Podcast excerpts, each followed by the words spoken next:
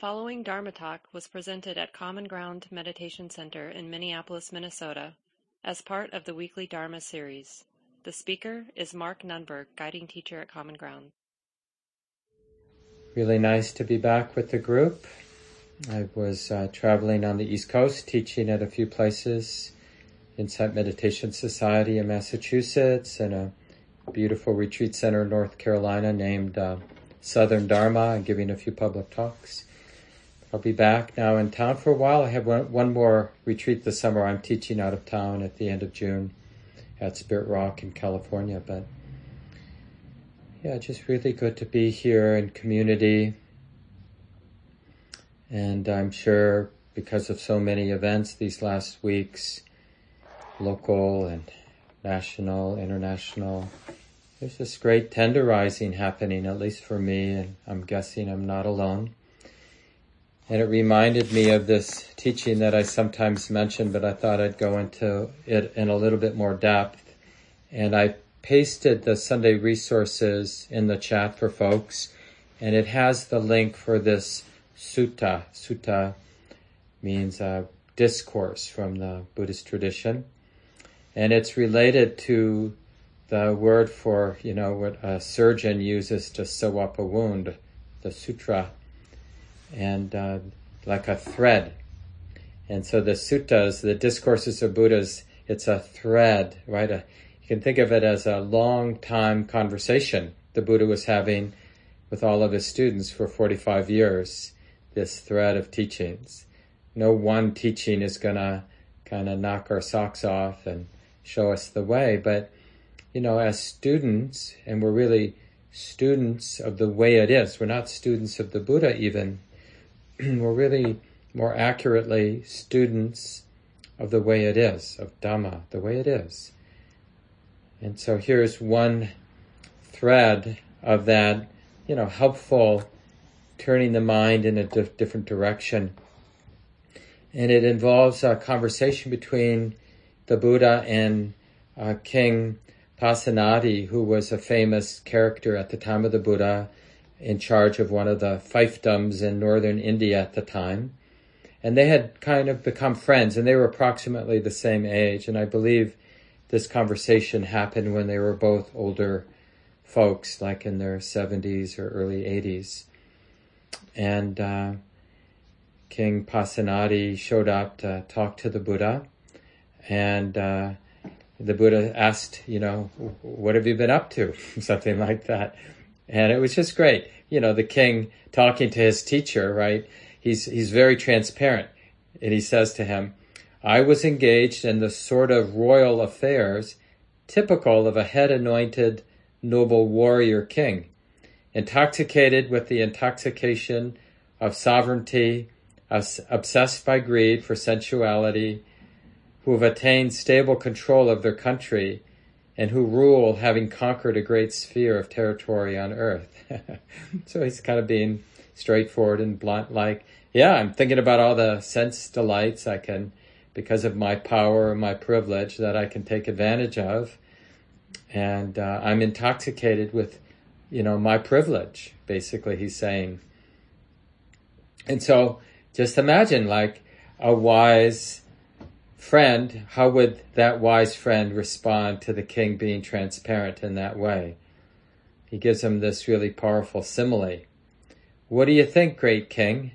Suppose a person, trustworthy, reliable, were to come to you from the east, and on arrival would say, If it pleases you, your majesty, you should know that I come from the east. There I saw a great mountain range, as high as the clouds, coming this way, crushing all living beings in its path. Do whatever you think should be done. and then it goes on. The, the simile the Buddha is giving him then involves a person coming from the west, a person coming from the north, a person coming from the south. And they all say the same thing. Hey, just thought you should know there's this great mountain range that happens to be marching your way. Right? So you get the image. Huge mountain ranges marching toward the capital of the kingdom, crushing everything in the way. And then the Buddha says, um, If your majesty, such a great peril should arise, such terrible destruction of human life, the human state, being so hard to obtain, what should be done? So this is the question the Buddha poses to the king. You know, you're in trouble. Mountains are marching towards you in all directions. Kind of feels this way a little bit. I mean, certainly depending on what you pay attention to, it's certainly not all bad. But there are a lot, there's a lot in motion these days that can be scary, internal, external, local, national, international, you know, and it can feel like, oh boy, we're screwed one way or another, right? So he asks the king, what should you do if this, if this is actually the case for us humans, that there's a lot of danger in all directions, what should be done? And the king, being a wise student of the Buddha, says, What else should be done but our Dharma practice, right? Cultivating the good, abandoning what is not so helpful, right? Cultivating a wise heart, skillful heart, skillful action. And the Buddha was pleased with that, and then he, he goes on and he says, I inform you, great king, I announce to you Aging and death are rolling in on you. Right? So this is the king's already pretty old. And uh, and remember this aging and death is just a metaphor for all of the uncertainty, all of the vulnerability, all of the exposure that comes with human life. So it isn't just aging and death, but it's it's just that basic truth that anything can happen anytime. Even if we, you know, have that privileged life of living in a relatively orderly place, things change. And we have evidence that things change, right? This is not, shouldn't be surprising to us. It's nice when things are relatively stable, but we don't want to be intoxicated by the relative comforts, the re- relative orderliness, like even in terms of our own body. We don't want to get intoxicated by the fact that we've been healthy for a while. I, I have a toothache now, and I haven't had a cavity in decades. I don't know how long it's been, but a long, long time. And I started to think, you know, in this sort of arrogant way, well, guess I'm done with to- tooth decay. it's probably an old, you know, it's just like part of my arrogance. Well, it's not really a cavity. It's probably an old filling that needs to be replaced or something like that, right? Because I have this idea that, you know, because I've been invul- uh, not not vulnerable to tooth problems that I you know it's like I passed I rounded that corner and I've whatever. Until you until you got a problem. And it's true with everything. Relationships are stable until they're not. You know health is stable until it's not local communities are stable until they're not and we don't understand all that's in motion so any kind of pretending, oh, it's going to always be this way. It's just what it is. It's delusion. It's imagining, thinking we know more than we know. Because what we should know is that anything can happen anytime. Because there are so many causes and conditions in play, many that we can't be sensitive to, that we're not aware of. Even within our own mind, there's a lot of our own personal conditioning that we're not aware of until somebody pokes and prods and then we notice some kind of reaction. We go, oh, I'm capable of that kind of reaction. I didn't think I was, but there it is. Right? So the Buddha sums it up, you know, as it often is. I don't know if this actually happened. Um, but the Buddha points out, you know, that all these things you're depending on, like your elephants. And at that time, elephants were like the top of the military equipment, you know, these battling elephants. You know, no matter your elephants that you have, the cavalry that you have, the wise advisors that you have, the wealth that you've stored away, none of that is going to be a refuge for you. And then he ends with this, these verses. Like massive boulders mountains pressing against the sky, moving in from all sides, crushing the four directions. So aging and death, all that's unknown, comes rolling over living beings. noble warriors, Brahmins, merchants, workers, outcasts, they spare nothing. They trample everything. Here, elephant troops can hold no ground, nor can chariots or infantry, nor can a battle of wits or wealth win out. So a wise person, seeing their own good, steadfast, secures confidence in Buddha Dhamma Sangha. Buddha Dhamma Sangha is our Buddhist code for being awake. That's what Buddha means, being awake to Dhamma the way it is, and our activity, our engagement flows from that intimacy of Buddha being intimate with Dhamma. So, what we would call compassionate action. That's what Sangha really means. Compassionate action arising out of that wisdom of Buddha being intimate with Dhamma. So, a wise person seeing their own good steadfast secures confidence in Buddha, Dhamma, Sangha. One who practices the Dhamma in thought, word, and deed receives praise now and later, right? Is honored because we've done what humans can do. We're basically aligning. We're not putting it off, thinking, well, I'll take advantage of my nice conditions. When conditions are nice, we practice. When conditions are terrible, we practice. And when conditions are so so, we practice. And the practice is as simple as just this value of being open and being open to the way it is is really the same as being vulnerable and brokenhearted. Some of you know this art form. I don't know, maybe it started in Japan, but it's in a, in a way it's best known in that version, you know, where you take something like pottery and when it breaks, then you put it back together and, you know, the seam that you have to use to glue it back together ends up adding to the beauty. And it's a really powerful, useful metaphor for us in life because, you know, I don't know anybody who goes, lives unscathed by pain, by disappointment, by betrayal, by oppression, injustice, right? We're all bumping up, getting pushed around by these worldly winds. You know, in Buddhism, we talk about them as the eight worldly winds of gain, and loss, praise and blame, fame, disrepute, and pleasure and pain. And these are just the ordinary, unavoidable buffeting winds of life. And it's not the same for each of us, of course. Some of us have a much rougher go at it. Others have a more easy go of it. But we're all being pushed around by ups and downs of life, the 10,000 sorrows, the 10,000 joys. And the question is, what do we do with this tumble, this exposure, this vulnerability?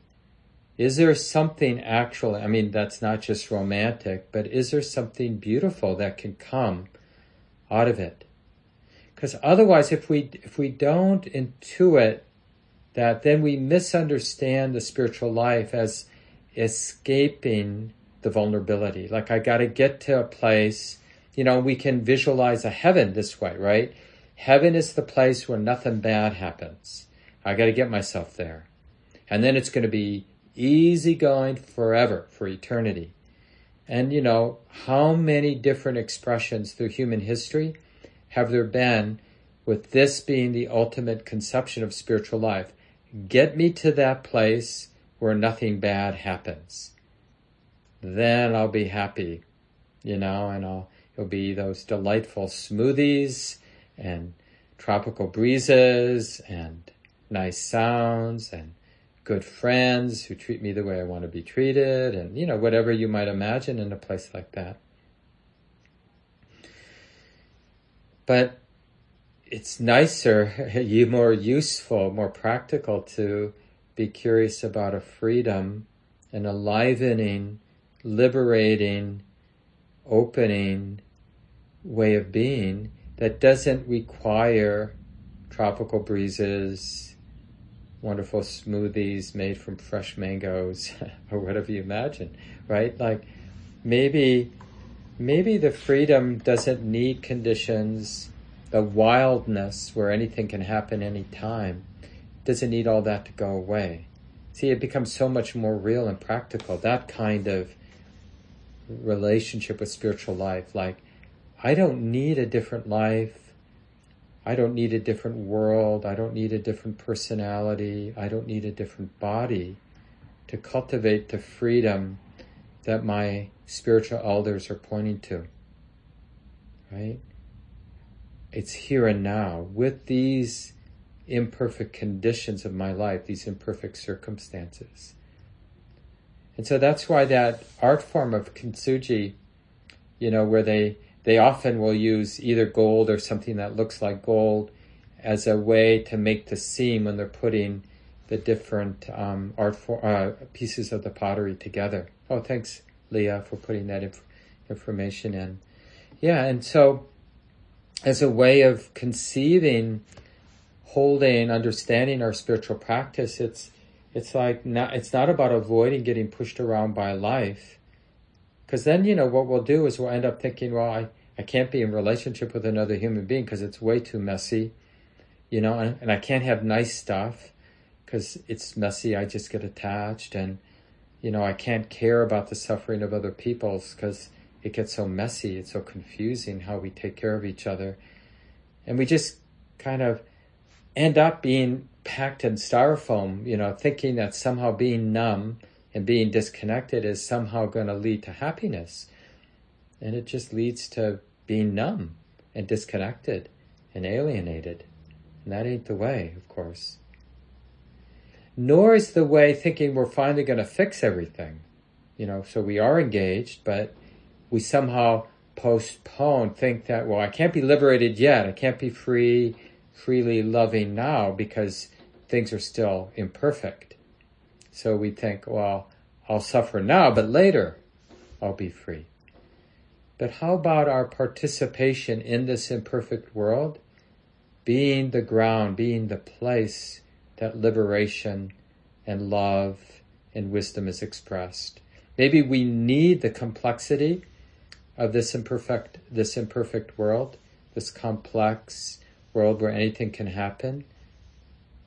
And that, see that that makes a lot of sense when we just intuit that. Yeah, that would be impressive to see somebody fully alive, fully present, fully engaged, and expressing that freedom to love and to care and to hold it all, to sense and feel it all and respond from that place. Not expecting to fix everything, but not afraid to be engaged, to be showing up, to do the, to be doing what can be done.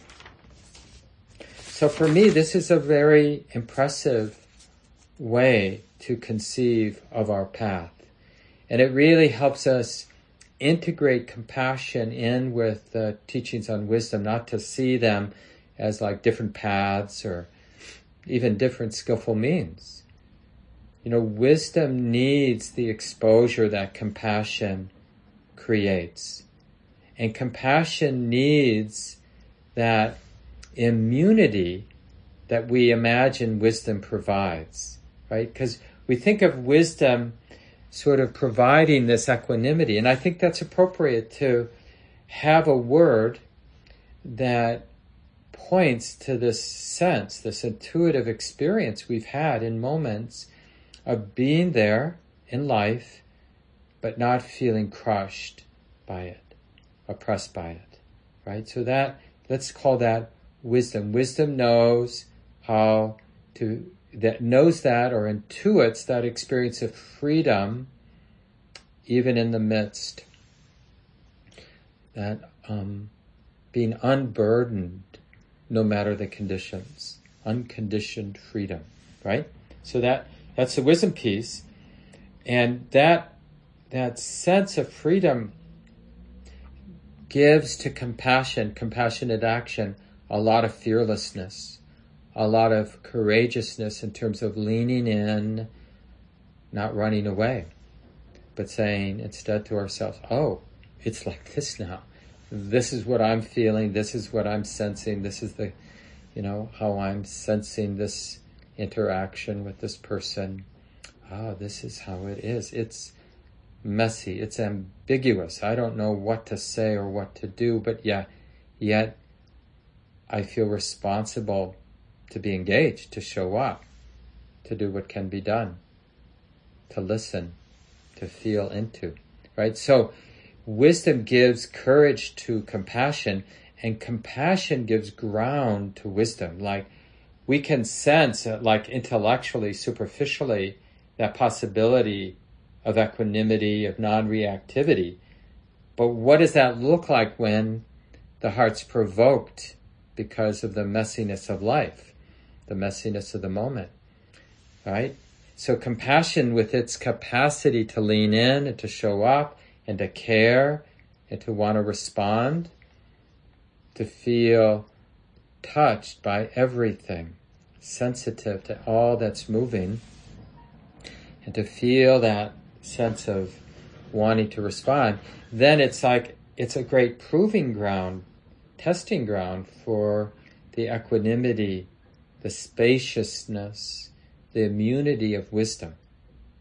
And so I really feel like this is the, the dynamic of practice, of spiritual practice. You know, we might, you know, a lot of people misunderstand the, the emphasis of finding a quiet place to sit every day or finding a week every year to go on a Buddhist retreat. You know, we have Common Ground now has its own retreat centers besides all the other places around the country where people who have a Buddhist meditation practice go away. You know, there's, so it's clearly a big deal setting aside some quiet time, a quiet place to do your daily practice and setting aside some days to do retreat practice. It's clearly part of Buddhist culture, no doubt about it. But people can misunderstand that and think, wrongly think it's the end point. You know, like if only I could just live at a Buddhist retreat center, or if only I could just sit still with only nice sounds, like the sounds of birds, or the sound of wind through the leaves of a tree, then, you know,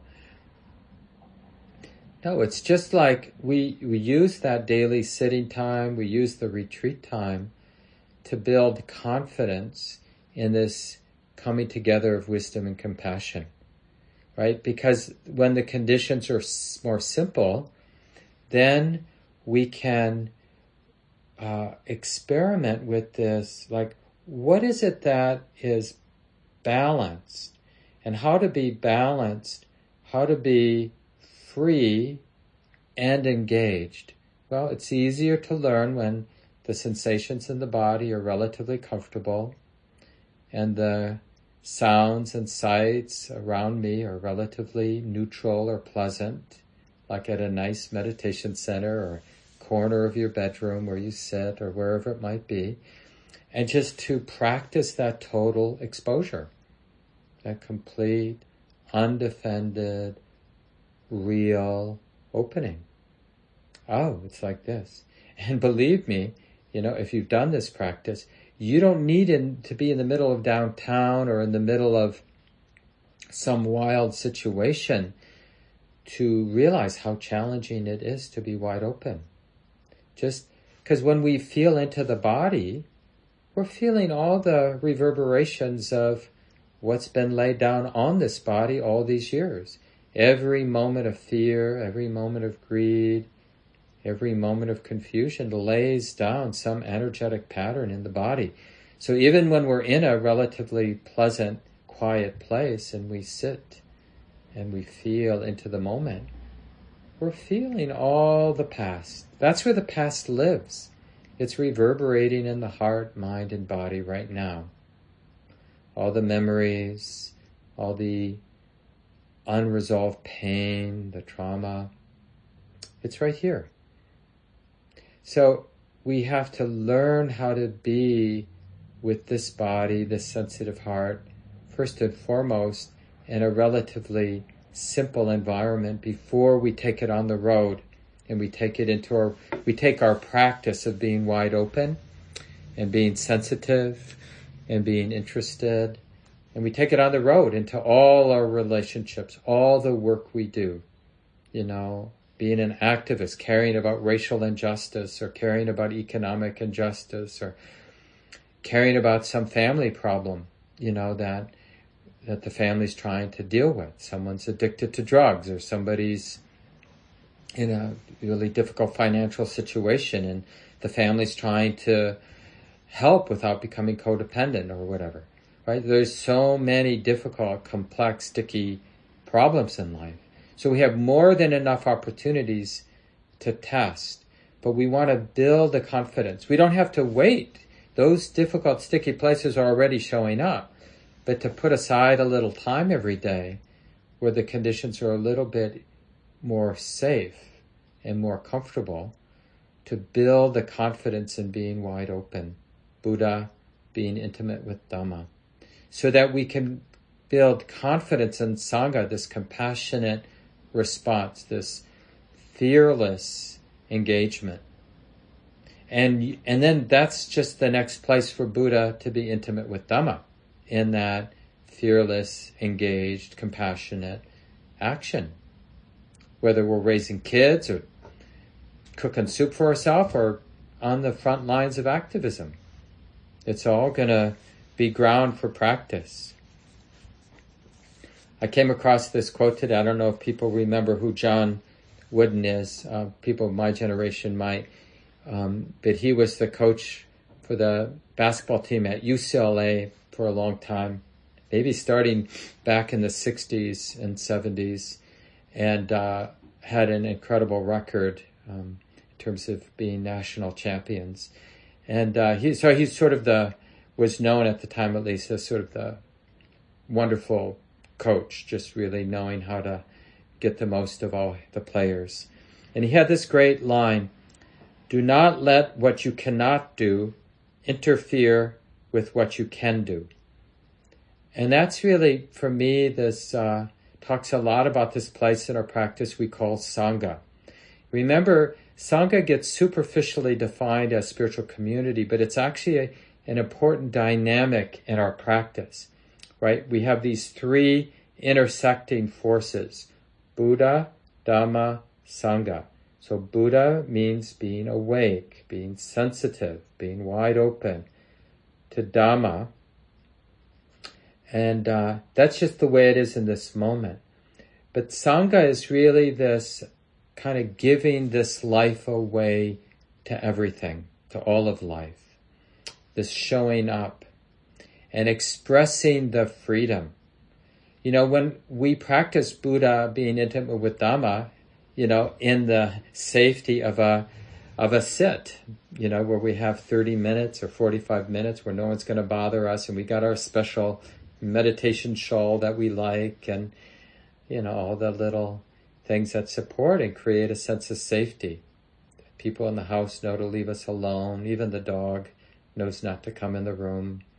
And we've got our little paradise, which is still hard work, by the way. Just try doing it regularly. You know, if you haven't developed a daily practice, you'll realize this is not so easy. And even people who do have a daily practice, a lot of their practice might be doing more of a retreating kind of meditation technique where they're really concentrating their mind on one object, which is great practice and, and develops great skill. But I would encourage to always use some of your time, meditation time, to just be wide open. You're not trying to concentrate the mind. You can even open your eyes during that last part if you're not doing it for the whole set. So maybe you put aside 10 minutes or 15 minutes at the end. Let the eyes be open. Buddha being intimate with Dhamma. So whatever's coming and going, the heart is practicing being wide open, sensitive, being moved, being touched by this sound, by that thought, by this emotion, by that sensation, by the whatever's predominant. And just practice in that situation where an appropriate response is just to be sensitive and open and to feel, right? We're not asking the body to get up and do something during that time. But then that sit ends and it really lends itself for whatever's next when we are going to be engaged. And that's where we get to practice Sangha, we take that intimacy, that Buddha being intimate with Dhamma on the road. One interaction, one life situation after another, set of circumstances at another. Well, what does this look like? And this is where we can bring that, you know, when I mentioned Kintsugi earlier, that brokenheartedness and the beauty, what we're bringing into the world isn't this like uh, superpower, like I'm immune, I've got my meditation, my awareness practice, and nothing can touch me. The attitude is almost just the opposite. Everything can touch me. I'm, I'm willing to feel everything repulsion, including unwholesome conditions, you know, like you could, you might trigger this kind of neurotic defensiveness in me. I felt that just earlier today, just, you know, kind of a raw defensiveness, wanting to defend myself, you know. I'm not proud of that, but I'm really happy that I don't hide that from myself as much, you know, so when I get triggered or whatever, wisdom can see it. Oh, okay, so this is being known. This is being felt. Because it's only when we see it and it kind of see it in all its glory and gory that we can make amends and we can uh, undo that tendency by by recognizing that it's not helpful. We have to see the unskillful patterns for being what they are unskillful, not helpful. That's what unwinds them. That's what it's kind of like we're starving them by seeing them clearly. And then the heart disengages because it understand this isn't helpful. Nobody's benefiting. No need to, no reason to feed this. And this is what we can do moment by moment. We can really plant these seeds by be, being willing to feel and open and see what's helpful and what's not helpful. And it really changes things. And it's just a matter of having the willingness and the know-how and the capacity, right? And we do have the willingness, right? We just have to realize, yeah, I am willing to be open. And then we have to grow that willingness. Like I, I trust being open. I trust feeling what I feel. So I'm gonna, it's kind of like a loving, being devoted to being open. Because then when we really have that devotion to being open, to being exposed, then we're willing to learn, like, what do I need to know in order to stay open, to be vulnerable, to be brokenhearted in life, and to realize that's a strength, not a weakness. Pretending to be invulnerable makes us really fragile. Knowing that my heart's been broken and will continue to break, it's really, it, it really gives the heart wisdom a lot of stability. So we, we need this to kind of learn like how to be open and then we need to learn how to persist in that openness. No matter, we don't believe the thought, oh, I can't be open now. It's too much. Well, instead we have the thought, can I be open now? Is it safe enough to be open? What would it look like and feel like to allow this to feel the way it's feeling? You know, and especially these these days, you know, where there's a lot of confusion and ambiguity and you know, with different kinds of crises and problems here and there, it can sort of spin, the mind can feel, because normally what we're using for safety is the idea that I know what should be done. But now, I think appropriately, less and less, we have this innocence and this humility. I don't know what to do. And so we don't have that imagined defense anymore. But we, I think we have something more powerful, which is a willingness to be in the ambiguity. Like something wise Sangha, this is what we mean by Sangha.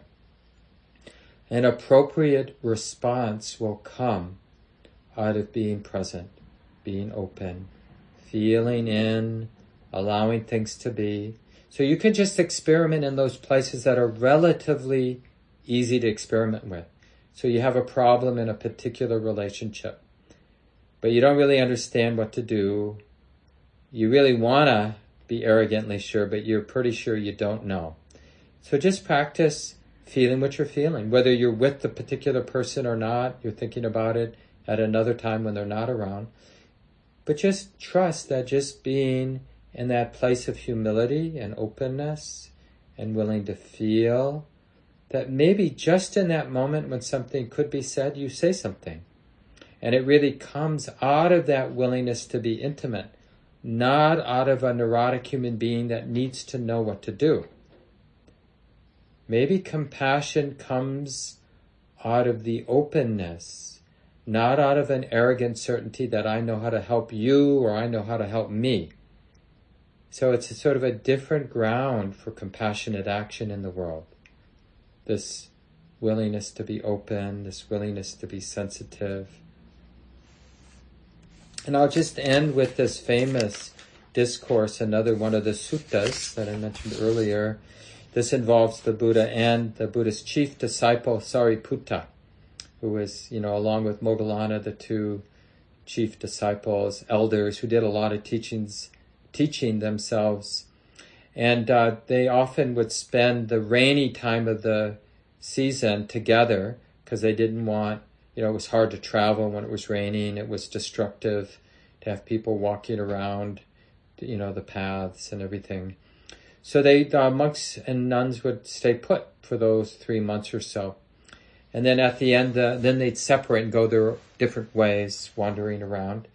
And Sariputta said goodbye to the Buddha and he was going to begin wandering. And shortly after that, uh, a younger monk came to the Buddha and said that Sariputta, remember who was his highly respected teacher, this young monk accused him of hitting him and not apologizing. So the Buddha sent somebody after Sariputta to bring him back.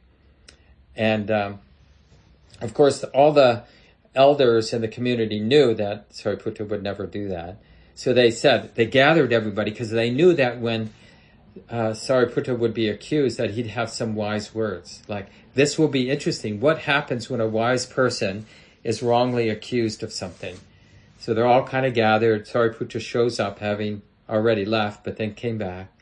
And then this, uh, the Buddha says, hey, this young monk is, says that you hit him and that you left without any apology.